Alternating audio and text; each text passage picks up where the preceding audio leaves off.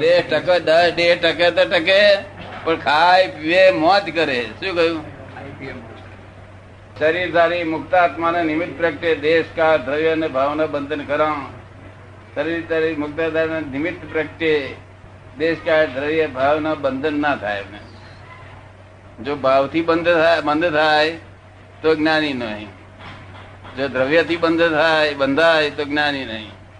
દેશથી બંધાય તો જ્ઞાની નહીં. કાળથી બંધાય તો જ્ઞાની નહીં. ખબર પડે ને? એટલે જ્ઞાની અબદ્ધ કહેવાય કેવું? હા.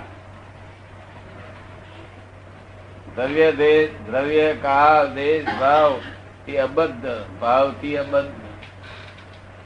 જય સચિદાન થઈ બીજાનો ખુલાસો?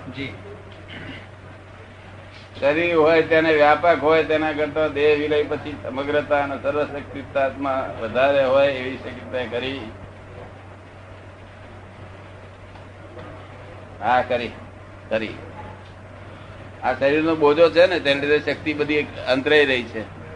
અને પ્રકાશ પણ અંતરાઈ રહ્યો છે. શું છે? ગળામાં મૂક્યો હોય એવો પ્રકાશ રહે છે. કેવો રહે છે? ઘણામાં મૂક્યો હોય. હા ઘડો તૂટી જાય. કીર્તન. બધે થાય. મુક્તાત્માની જુદી જુદી કક્ષાઓ હોઈ શકે ખરી? મુક્તાત્માની કક્ષાઓ એક જ જાતની હોય છે. દ્રષ્ટાના પડછાયા સ્વરૂપે દ્રશ્યની ઝાંકી થઈ કોઈ અતિન્દ્રિય શક્તિઓ પ્રગટ થાય ખરી? દ્રષ્ટાના પડછાયા સ્વરૂપે દ્રશ્યની ઝાંકી થઈ દ્રષ્ટાના પડતા સ્વરૂપે એટલે કેટલાક ને કોઈ કોઈ દેવ દેવીઓના દર્શન થાય છે કેટલીક સિદ્ધિઓના કેટલાક મનુષ્યોને દેવ દેવીઓના દર્શન થાય છે સિદ્ધિઓ પ્રગટ થાય છે. એ એ આત્મા મૂળ આત્માના પડછાયા તરીકે જે એક મૂળ આત્માના પડછાયા તરીકે હોય છે? ના મૂળ આત્મા ને મૂળ આત્મામાં આવું તેવું છે જ નહીં. આ તો બધું મિક્સર આત્માનું છે બધું. શું છે? મિત્ર આત્મા જેને કહેવાય છે મિક્સર આત્મા. એટલે અતિન્દ્રિય શક્તિ તો કોને કહેવાય કે જ્યારે પોતાના સ્વરૂપમાં આવે ત્યારે અતિન્દ્રિય શક્તિ ઉત્પન્ન થાય. આ તો બધી ઇન્દ્રિય શક્તિઓ છે. જો મન મનની બુદ્ધિની બધી શક્તિઓની અતિ ઇન્દ્રિય મગાલી છે. અતિન્દ્રિય તો બધી મન બુદ્ધિ ચિત્ત અહંકાર બધાની ઉપર જાય ત્યારે અતિન્દ્રિય કહે કોઈ અનુભવીના ચેતના શક્તિ તેના દેહ વિલય પછી કેટલા કાળ સુધી આ વિશ્વમાં અસરકારક રહી અનુભવીની ચેતના શક્તિ એટલે? કોઈ જ્ઞાની પુરુષની જે ચેતન શક્તિ હોય જ્ઞાની પુરુષની ચેતન શક્તિ હોય ત્યાં વિશ્વ પર કેટલો વખત સુધી એમના ગયા પછી કેટલો વખત સુધી કામ કર્યા કરે? ઘણા કાળ સુધી ટકે જેટલું જેટલો જેટલો પ્રમાણમાં સંપૂર્ણ જ્ઞાની હોય, તેનો અમુક કાળ ને એનાથી ઓછા જ્ઞાની હોય તે પ્રમાણે કાળ પ્રમાણે ટકે. પછી કોઈ ચેતન નિષ્ઠ તેનું અધૂરું રહેલું કાર્ય લોક કલ્યાણનું તેના કોઈ સાધકને મધ્યમ બનાવીને કેટલા કાળ સુધી કાર્ય રાખે? એ શું કહેવા માંગો છો? તમારું કાર્ય અધૂરું હોય તો બીજા કોઈને માધ્યમ બનાવીને તમે પૂરું કરો એમ પૂછવા માંગે છે. ના એવું નવરું કઈ માધ્યમ તો બનાવે કોણ? ભૂતની યોનિઓ હોય તો બનાવે. જ્ઞાની પુરુષો તો એમને કોઈ એની જ ના હોય આવી. એમને સમાજને ચાલુ માર્ગદર્શન આપવા માટે કોઈની મારફતે એ ના એ હાથ જ ના કરે ને એવું આપણે એમને નથી કશી કોઈ જાતિ ઈચ્છા નથી. નિરીક્ષક છે. નિરીક્ષક છે. જેને કઈ ઈચ્છા હોય જેને કઈ એ હોય કે આ બધાનું ભલું કરી નાખું એવી અહંકાર હોય એવું કશું એમને કશું એવું ના થાય. વાત કરો કરો ને બીજી? વાત કરો વાત. શું કે છે ના, ના. મગનભાઈ? બહુ દીવો દીવાથી પ્રગટે ન્યાય કૃપાળુદેવ ભગવાન શ્રી દાદા ભગવાન પોતાના સમજ શક્તિને બીજામાં અવતરણ કરાવીને ભવિષ્યમાં પ્રગટ માર્ગ ચાલુ રખાવશે કે કેમ?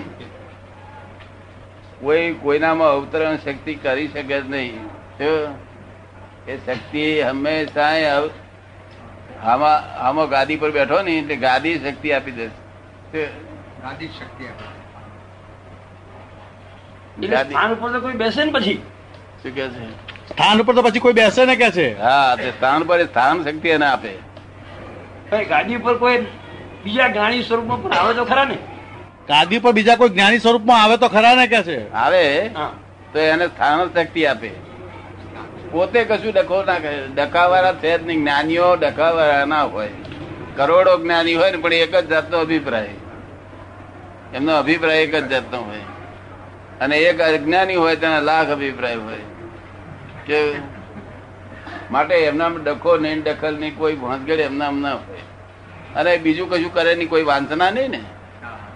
એક ફક્ત કરુણા રસ હોય કે ભાઈ હું સુખ જે પામ્યો છું, એ સુખ બીજા પામે, એટલી ભાવના હોય બીજી. તે પૂર્ણ થતા સુધી પૂર્ણ થયા પછી એ ના હોય. ગ્રહસ્થ વેશ અને નિર્ગંધ દશા સાતો સાથ દ્રશ્યમાન થવાથી માર્ગ ને ઈચ્છો થતો સામાન્ય મુમુક્ષુ આપનો લાભ નથી લઈ શકતો.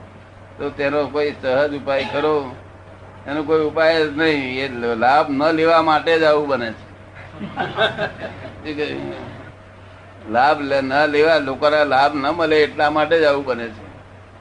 નહીં તો પેલા બોર્ડ વાળાનું ત્યાં જ જ્ઞાન થયું હોય. તે ભગવાન ધોળું લુગડું બોર્ડ હોય ને, તો બાપજી કરે ગયું ભાઈ?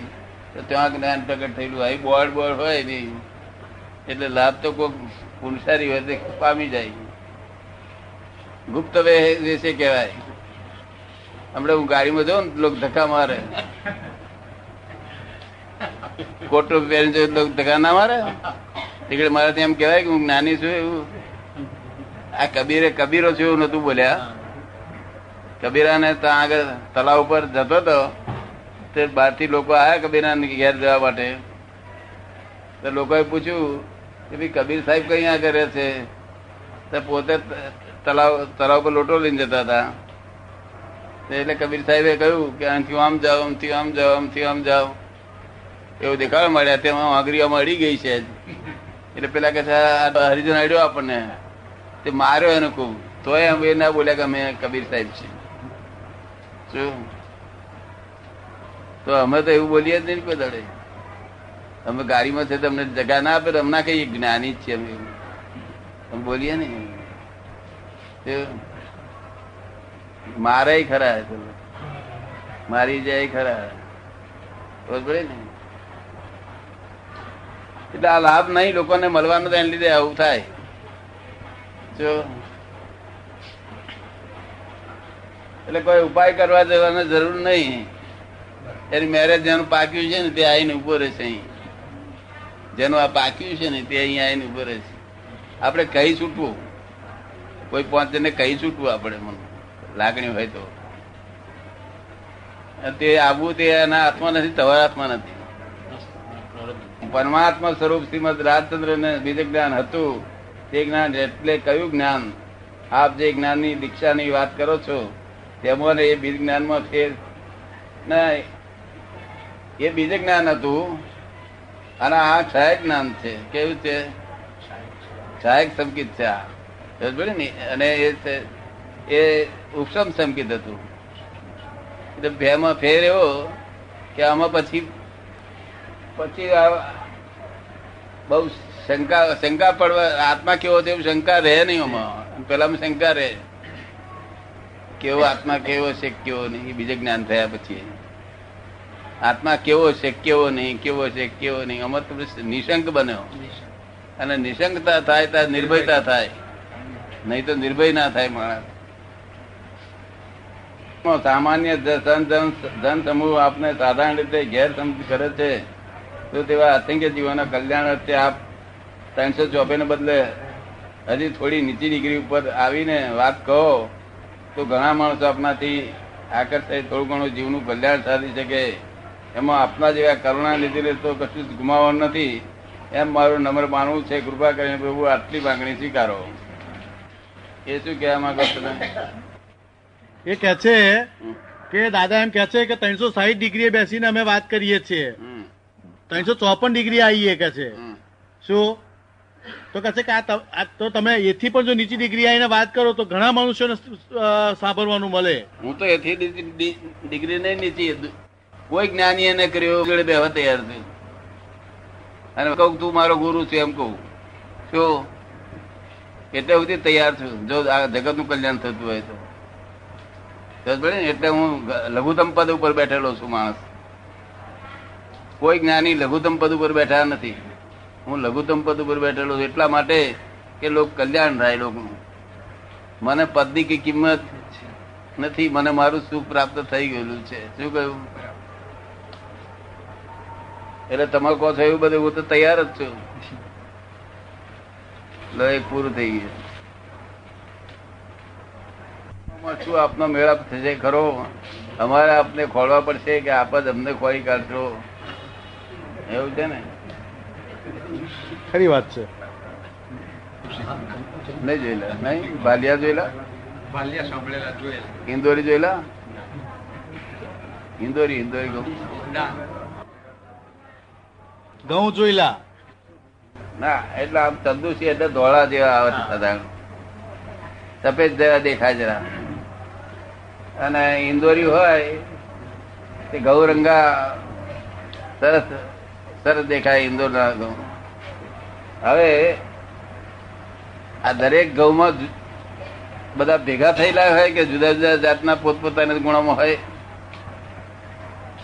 પોતપોતાના ગુણોમાં હોય. ચંદુશી ચંદુશી આમાં આ ગુણમાં આ ગુણમાં એવું બધું ભેગા થયેલું ના. એવું આ આવું ગુણો હોય ને તે બધા ભેગા થાય છે મેરે. ઓટોમેટિકલી એમાં કોઈને કશું કરવા જેવું પડતું નથી. ને ગુણવાન કે ભાઈ અમુક ટકાથી અમુક ટકા સુધીના બધા તો અમુક એક એક ગુણમાં ભરાય બધા શું? એટલે ખોળવા જવું પડે એવું નહીં. તમારે ભલે ખોળવા ના પડે, મારે તમને ખોળવા ના પડે. પછી અત્યાર સુધી માન્ય એવા ચોવીસ તીર્થંકરો થઈ ગયા છે. બીજા પ્રગટ થયેલા પણ જન્મો તમે. ચોવીસ થયા જ કરે છે, અનંત કાળથી ચોવીસી થયા જ કરે છે. એક ચોવીસી એટલે આ રાઉન્ડ હોય છે તે આખો કાળ બધો આખો રાઉન્ડ ફરે તારે બે ચોવીસે તૈયાર થાય. જય સચિદાનંદ સચિદાનંદ સચિદાનંદ સચિદાનંદ.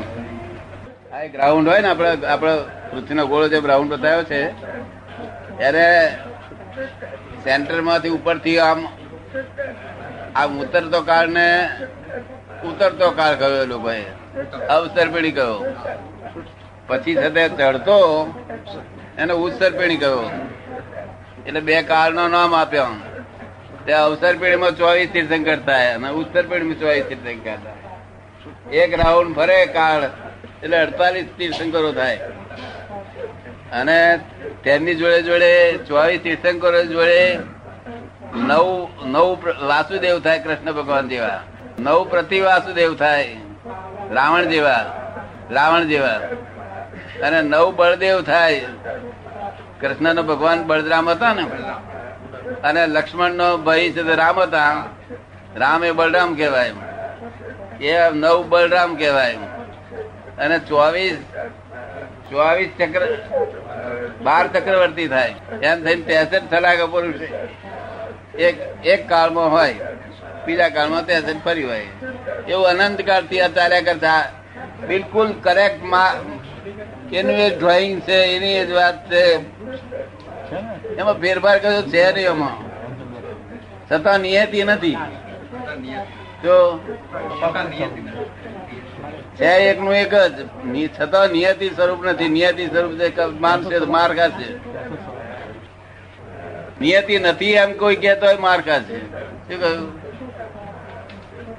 આ જગત નિયતિ નથી એમ કે છે તોય માર છે નિયતિ કે છે છે એમ કે છે તોય માર ખાશે.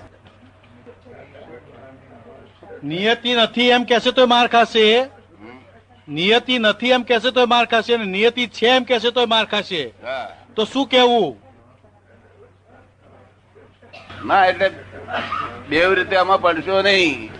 એક નિશ્ચય ના કરજો કે નિયતિ જ છે જગત. તો માર ખાશો. અને નિયતિ નથી એમ કહેશો તોય માર ખાશો માટે નિશ્ચય ના કરશો પેલું જો તેથી અમે કહીએ છીએ જગત છે પોલમ પોલ, છતાં રેગ્યુલેટર ઓફ ધી વર્લ્ડ છે, વ્યવસ્થિત છે. એક ક્ષણ માત્ર અન્યાય થાય નહીં એવું જગત છે. અને છે પોલમ પોલ પણ. છતાં નિયતિ સ્વરૂપ નથી. નિયતિ છે એવું નથી. નથી એવું નથી. જેમ અમે કહીએ છીએ ને કે nobody is creator of this world પણ તે એવું નથી પાછું. કરતા આ જગત નો કોઈ કરતા છે નહીં અને કરતા વગર થયું નથી. શું છે? જગત નો કોઈ કરતા છે નહીં કરતા વગર થયું થયું નથી. અને કરતા વગર થયું નથી. તો પછી શું સમજવું? જો કરતા કરતા કોને કહેવાત? કે સ્વતંત્ર કરતા હોય સ્વતંત્ર તો એ કરતા કહેવાય. આ કુંભાર છે તે વાસણ નો કરતા ના કહેવાય. માટલાનો કરતા કુંભાર કહેવાય નહીં. કારણ કે ચાકરો ના હોય તો શું કરે? દંડ ના હોય તો શું કરે? માટી ના હોય તો શું કરે? એ બધા સાધનો થયા. હે? એ બધા એના સાધન થયા. પણ કરતા કરનારો તે કુંભાર છે ને. ના એટલે સ્વતંત્ર કરતા કોઈ નથી. નૈમિતિક કરતા છે સાધન વાળો કરતા છે. શું છે? સાધન વાળો માટે કરતા નથી એમ કહે છે. કરતા છે નહીં છતાં કરતા વગર થયું નથી. નૈમિતિક કરતા વગર આ થયું નથી. અને કરતા કોઈ છે નહીં. જો કરતા સાધન વગર કરવો જોઈએ એને. ને? એટલે આ વાત બહુ ઝીણી સમજવાની, બહુ ઝીંડુની વાત છે બધી. જે શાસ્ત્રો ફોડ આપી શકે નહીં, એવી વાત છે. શાસ્ત્રો લખવું કેવી રીતે? શાસ્ત્ર લખનાર ગુંચાય છે. લખનાર શાસ્ત્રમાં ગુંચાય છે. અમે તમને વાત કરી શકીએ પણ લખનાર ગુંચાય.